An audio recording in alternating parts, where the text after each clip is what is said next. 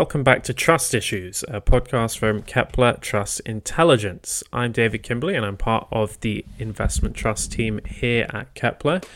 Before I introduce this week's guest, a quick reminder that past performance is not a reliable indicator of future results. The value of investments can fall as well as rise, and you may get back less than you invested when you decide to sell your investments. It is strongly recommended that if you are a private investor, independent financial advice should be taken before making any investment or financial decision. This week, I'm joined by Felicia Hjertman, the founder and CEO of Tillit, an investment platform that provides clients with access to a curated set of funds. Uh, prior to joining Tillit, Felicia spent eight years as a portfolio manager at asset management group Baillie Gifford. Felicia, thanks for joining me. Uh, to get started, could you talk a bit about what Tillit does and also why you decided to set up the company? Sure. Um, hi, David. Great to be here today. Um, so, yeah, very excited to to share our story. And yeah, so for me, I, as you mentioned, I was a fund manager before setting up Tillit. Uh, started out as an investment analyst and then moved on to managing money, uh, Japanese equity specifically, and really enjoyed that. But kind of, um, I will come on to why we why I started Tillit. But what Tillit does now, that so I left Baillie Gifford in 2019 to set up Tillit, and what Tillit is is a DIY investment platform, but we focus on funds, investment trusts, and ETFs. And we are also, as you mentioned in your intro, a curated platform. So, what that means is that we have experts in the team who go out and roam the market, filter the market of the thousands of funds um, that are out there down to what we believe to be the best in class across asset classes, regions, styles, structures, etc. Um, and we essentially try to build a platform where we put the power back in the hands of the personal investor to make better investment decisions. And I think that's the key thing because that is what's tied to why we started Tillit, of really building a platform that makes that easy, that makes that accessible, and it makes it uh, engaging for people who want to manage their own long term savings. Great. And I mean, the, the thing I saw, I thought initially when I first saw browse through the app and the website and so on, um, is I think if you look at trends in, in the retail investment space today, it's a, a lot of most of the platforms that are set up are really broad. It's basically here's a massive universe of stocks, ETFs, whatever. Figure out what you want to invest in. Um, so why go for the option of curating the funds as opposed to just listing everything and um, letting people make up their own mind? Um, and actually, maybe before that, can you talk a bit about like how broad the universe is? Because that's something that you didn't really touch on in the first question. Yeah, sure. Um, so maybe kind of why curated comes back a bit to again, why did we start the, the company in the first place? And for me, it, it all started with a personal experience of, you know, even as an industry insider, um, I was struggling to make good decisions on the the kind of established platforms that were out there in the market. Um, and what I mean by that is that whilst I had the knowledge of what to look for to pick one fund versus another, I didn't have the information that I required to make that decision uh, available to me on these platforms. Instead, there's just these lists of thousands of funds, and even on the buy list, there's very little information about those funds.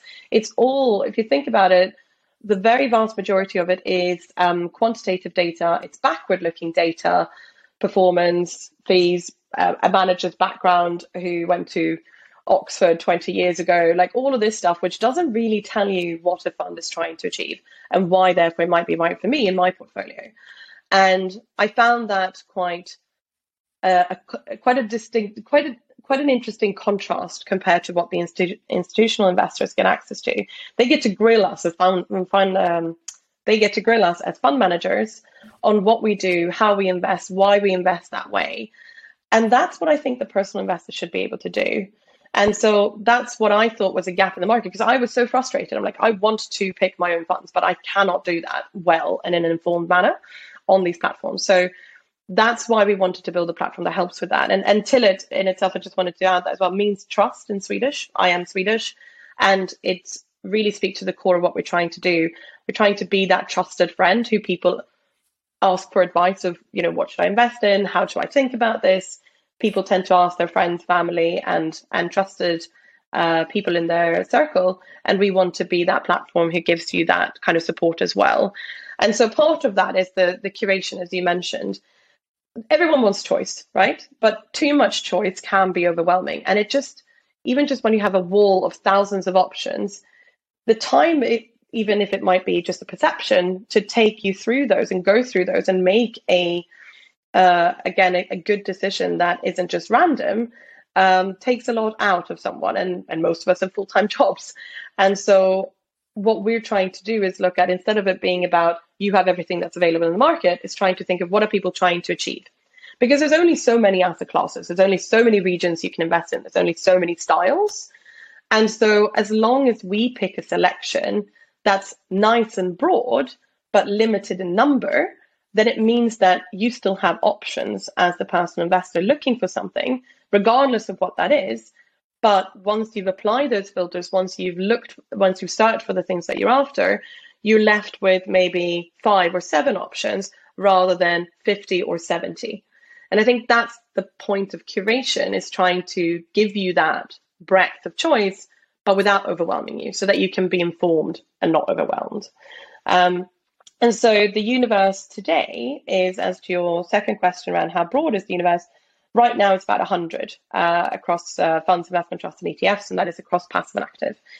We don't have a kind of target number uh, on the platform. What we always look for in the investment committee and in the fund selection team is do we have the choice that we need within different verticals, within different asset classes, within different combinations of of styles and regions and so on. And there's still a bit more work to be done there, but we feel like we have a really robust starting point of that 100 um, that we have on the platform right now.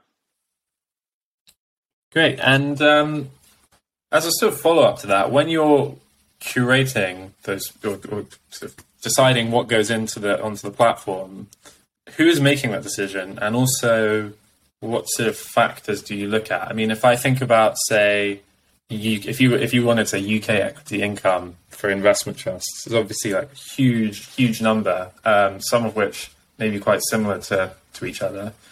Why would you choose one and not the other? If that makes sense. Yeah, it's a great question. Um, we are we have a few different processes in place. So first of all, we have a manifesto, our fund selection manifesto, which kind of outlines in uh, in a dozen points or more which is on the website. Actually, we, we're transparent with that of what are we broadly looking for as a starting point of what are we trying to achieve. And then after that, we based on that, we then gone out to to figure out be, uh, on a bottom up basis of what are the best in class funds across across the market, bearing this manifesto in mind. Um, and we kind of try to narrow it down by then getting a lot more information from the fund managers. So we send out a very bespoke RFP. We have meetings with the fund managers. We do a lot of in depth analysis in house, and we then discuss uh, ideas put forward in our investment committee meetings. And so there's a lot of different stages in our process of, of narrowing that down. And what's what's really important there is that some of those things that in our manifesto that we look for is we look at everything from it's kind of three parts.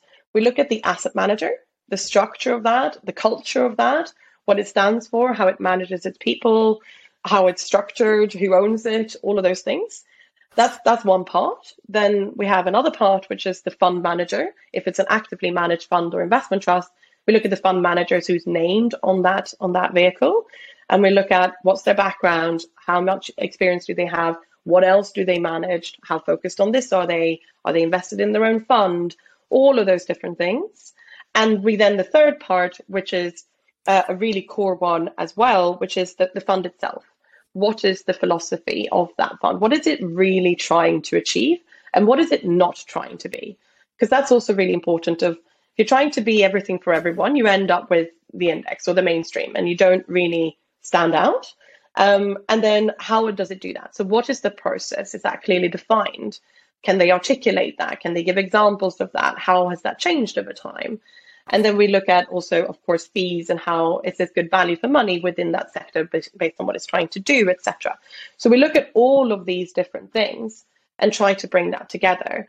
And and that's not just analysis that we do in house. We then try to package that up in a way that gives you, the personal investor, that information back in a almost like an executive summary where it's summarizing what is this fund? What is it trying to achieve? What are the key risks? Why do we think it's special? Why might it be right for you? And and there's again much more of that coming in on the platform over the next few months, which we're really excited about. But that's what we can do by being curated. We can go deeper on those funds. We can do proper due diligence, both coming onto the platform, but also ongoing while they're on on the platform as well. Right. So maybe to move on to a slightly different but similar topic. Um, I mean, I'm sure from your time at Baillie Gifford, you're aware that growth investing for much of the past decade or so um, has basically been the the predominant force and, and the one that's really driven uh, returns for investors. Um, over the past 12 months, there seems that seems sort of to, ch- to have changed. Um, I mean, do you think that's a permanent change, or is it a temporary phenomenon, or some, something in between? I think we're actually in a really interesting time in the markets because, just like you said, for the last decade, it's been you know growth, growth, growth, and I was very fortunate to work in a growth focused um, firm, and so that was an exciting time to be a fund manager. But also, I think we it's been a really long run for growth, and people maybe got to a point where started to doubt that do styles go in and out of favor. But if you zoom out a bit more and take a longer term perspective than beyond the last decade, and you can see that you know there's other times and periods uh, in the markets where value has been the, the main thing going, not growth. And I think that's what we're going through right now is that reminder that nothing ever lasts forever, in that things change, markets change as reflections of what's happening in the world, and there's nothing new to that. So I think some people, perhaps more than others, were always expecting there to be a bit of a shift. We just no one knows when, right? We can't see into the future, and and some people I think even started giving up on value, um, both managers and fund selectors and, and investors, and and what we're seeing right now, as you said, there's a bit of a rotation, and I think that's really interesting. How far down we are in that rotation, how long that's going to last, I don't know. Um, and as a, no one knows how long these things last, right? And and some people would argue that value is still cheap relative to growth. Um, and but even though if you if you look at kind of high level kind of valuation metrics, growth has fallen a lot and and are on some aspects cheaper than like below the 10 year averages, but not really below the 15, 20, and 25. Not far off, but again, depending on which metrics you want to look at, there is potentially still some way to go. Um, but I think that's that's an exciting thing for a long-term investor, right? Because it means that there may still be an opportunity to buy into value if you if you want to kind of look for that. You might not necessarily have missed the boat on that yet, but equally there might be a really exciting entry point to go into growth or buy more of growth if that's what you believe in. And and I think this is why markets need volatility so that people can reassess and, and get opportunities to invest in different areas over the long term. And I think just kind of final point I would make to this is that the industry, I believe, has made a really nice way of, of pigeonholing growth versus value. But actually, when you're managing the money or when you're picking stocks, whether you're a professional or, or, or an individual, you always look for good value and you always look for growth. So it's not necessarily as black and white as a growth style and a value style. And and what is a growth stock today might be a value stock tomorrow. So it's um it's it's, it's an interesting way of how we structured markets and how we structured styles. Um, but I do think that then there are rotations within what's going on within those, even if you do believe in those different distinctions. Yeah, I think that's a good point. I mean, if you speak to people, especially someone who's not necessarily uh, active or interested in markets, they can and you and you try and explain the difference between growth and value. They can look at you a bit like you're you're crazy or something like that. um, but I mean, g- given we are in this seeming you know changing environment, and there does seem to be some rotation away from growth to value. Um, for someone in your position who's working for a company that creates a curated set of funds, um, has that made it? Has that made your job harder? I mean, do you have do you have to then think, okay, well, perhaps we shouldn't be putting in more growth oriented funds today, given given what's going on? I think, if anything, it might have made it easier because we have been struggling to add great value funds for a long time, ever since we've built the initial universe. we've known that the, the platform we had more growth on there than value. And it's been a discussion from day one of how do we get more great value funds on there. But, you know, go back 12, 18 months time, there there's certainly, if anything, more and more value funds were disappearing because of this lost faith in the style that value managers didn't even want to admit that they're value managers anymore and there weren't as many. And and so we really we have been struggling. We are still looking for great value funds because we think that the balance is perhaps not where we want it to be. And so that's the first thing that hopefully with this change back and and kind of reinvigorated interest in the style there might be other great value funds that pop up over the next kind of 12 months, three years, five years, you know, in in the future, um, and gives us more things to consider. So, if anything, we're quite excited about that, and it means that it's now um, perhaps easy to find those and have those conversations. And I think the other thing that's really important to to bear in mind around what we do compared to a manager who manages a fund of funds, you can buy and sell the funds in that fund as and when you think is appropriate, right? But as a curated platform, we can't just add a fund on, take it off, add another one on, take it off. We have to think about it as a as a permanent, to the extent that it's possible, as a permanent universe. And by that, what I mean is that we need it comes back to the earlier point that I made around why curation is that we're trying to make sure that there's always good options, regardless of what style or area or type invest of, of fund or investment trust or ETFs you're looking to invest in. And and that it shouldn't be about what's in vogue at the moment in the market. It should be about because even three years ago, even five years ago, there might have been people who don't not interested in growth. And so we need to make sure that we have great value funds on, and vice versa, and similar with different regions in the world and different asset classes. And so we always have to take that longer term view of the universe as well, and make sure that it's not just a a, a current universe, so to speak, but it actually um, speaks to a, a, broad range of what of outcomes and goals that people have, uh, rather than what's it, what's in fashion right now. Yeah, I think that's that's a good point as well. But something you um, you kind of touched on there is, and this is maybe it's a simple technical question. Um, if you have a list of say hundred funds on your platform and you decide actually we want to take this off, what happens to someone that's in, on the platform and invested in it? So do, do, they still get to hold on to their shares or, or units or whatever it is? Yeah, that's a great question. And and just to be clear, we as a we don't offer personal advice. So we we don't force people to sell or, or, or buy anything. And we even in that situation would never force a customer to sell out of something. What we would do is we would communicate a change in our view of that fund uh, and also, by the way, when I say fund, I, I, include investment trusts and ETFs, so it's just easier to kind of everything yeah. is, is, is funds in that way. But we would communicate that view to the, the customer who owns those, as well as other customers on the platform, and outline why we've changed that view and what we're doing to, if we are considering removing it from from the platform, uh, or if we just kind of want to flag any change in that that we think that they should be aware of.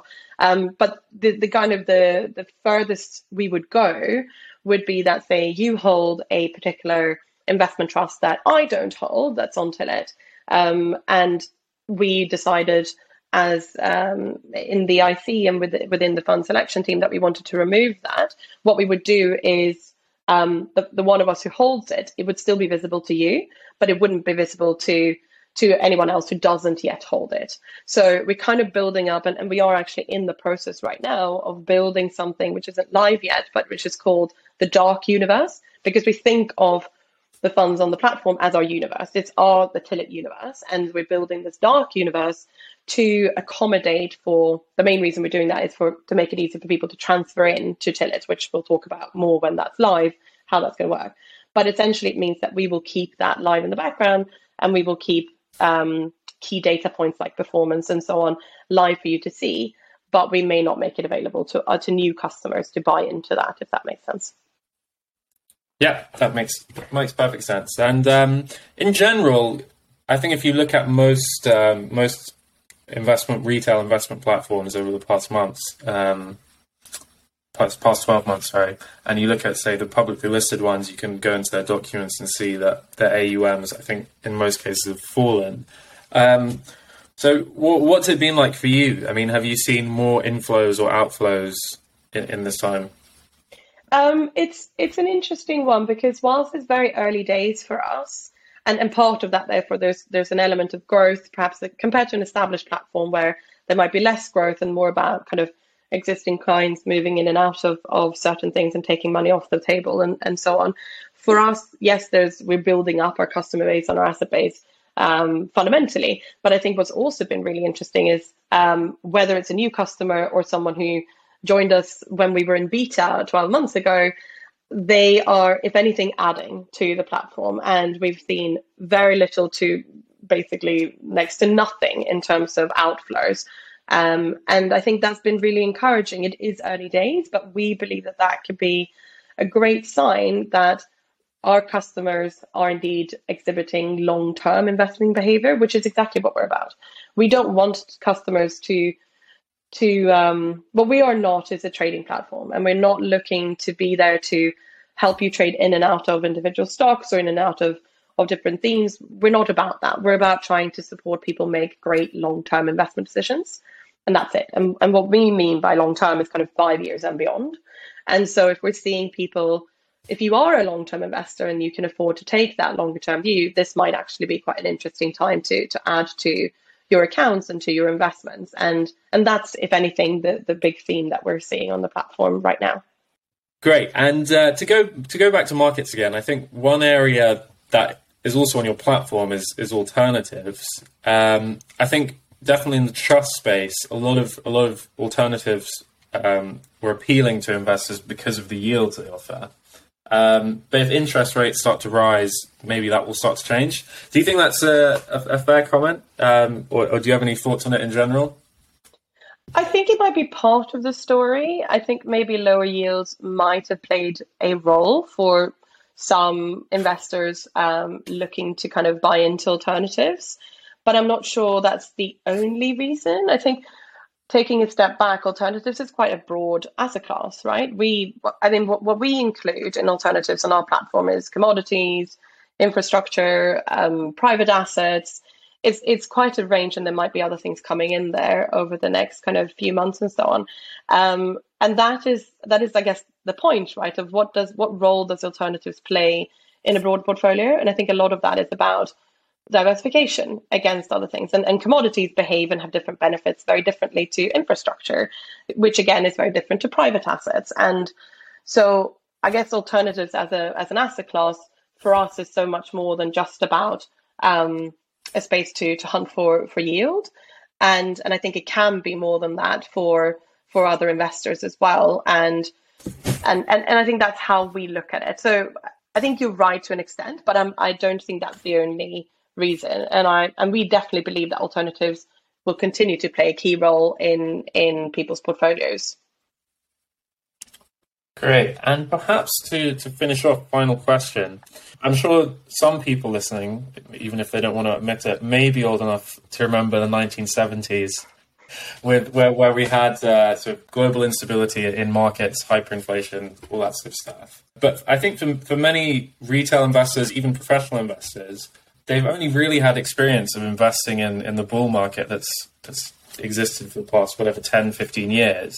So what sort of advice would you give to someone who's looking to you know retail investors looking to weather the storm we seem to be facing at the moment whether it's a, you know inflation energy crisis all those sorts of things?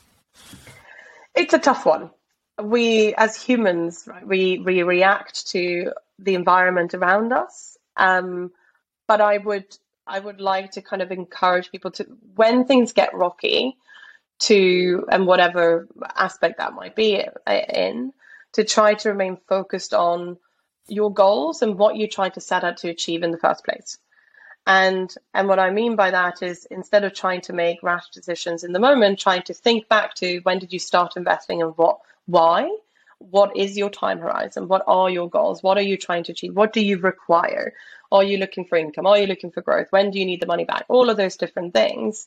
And you know, one of those famous sayings of of time in the market versus timing the market, and timing the market is notoriously difficult to do. Even professionals really struggle with that, right? And it's it's to the extent that you can have that long term view that we talked about earlier of of looking on a five year horizon and and definitely beyond that and think about things like your pension is perhaps trying to see this volatility and the changes um, as potentially an opportunity to to top up, assuming that your portfolio is still achieving what you need it to to achieve. Um, and, and that might be hard to remember, right? But so, so for instance, I keep an investment journal, and it's quite common that professional fund managers keep a journal. A lot of the people I used to work with at Baillie Gifford kept um, an investment journal. And it is really helpful. It doesn't have to be lengthy of any kind, but it is really helpful when you're making a decision or even even taking a step back before you make decide what to invest in. But when you set out to invest and depending on the account of again coming back to the pension versus a, a shorter term account uh, of like five and 10 years versus 30 years. Um, what are you trying to do in that? And even if you just jot down a few bullet points and you have it written down, then it's easy to go back to that when you feel like, oh my God, I should be making changes right now. Because because you may want to, but you may also not want to. And it's easier to go back to your more perhaps rational self, which you and, and look at the rationale and, and the, the reasons for why you did certain things when you were not in the eye of the storm, so to speak. Um, and again, doing the same thing for if you're buying into a particular fund or a stock or an asset class or or whatever it might be. Again, just outlining very briefly why are you doing that? What do you believe is why do you want to, to invest in this? And so if you can revisit those things in times like now and see, do I still think this holds? Like, is this um, is this requirement still here for me? And and is this way that I thought I could play this uh, this exposure is this still the correct way to do that? Is this fund or this stock still performing or not just performing in the way that I expected, but does it still does it still fulfill the the gap that it's supposed to do? And and performance goes in and out, right? And and that uh, rises and falls with markets over time. But it's more just going more deeper into the fundamentals of why did you make that decision and at that point you might realize no i do need to make some reallocations i need to make some sales or i need to buy something or indeed you might realize actually now might be a great time to top up because I still believe in all of these things. And now that particular asset might be cheaper. And so you might then want to buy more. All of this assuming that you have the savings you you need for short term uh, kind of liquidity and so on to support you. Um, but it's for those longer term savings, looking at why did you make those decisions in the first place, rather than trying to make informed decisions on the spot when everything is chaos around you. Does that make sense? I'm not sure. It's, it's much easier yeah. advice to give than to follow. Um, yeah. But uh, that's why I find the whole writing down can really help keep you keep yourself honest and help you when you're when you're in doubt.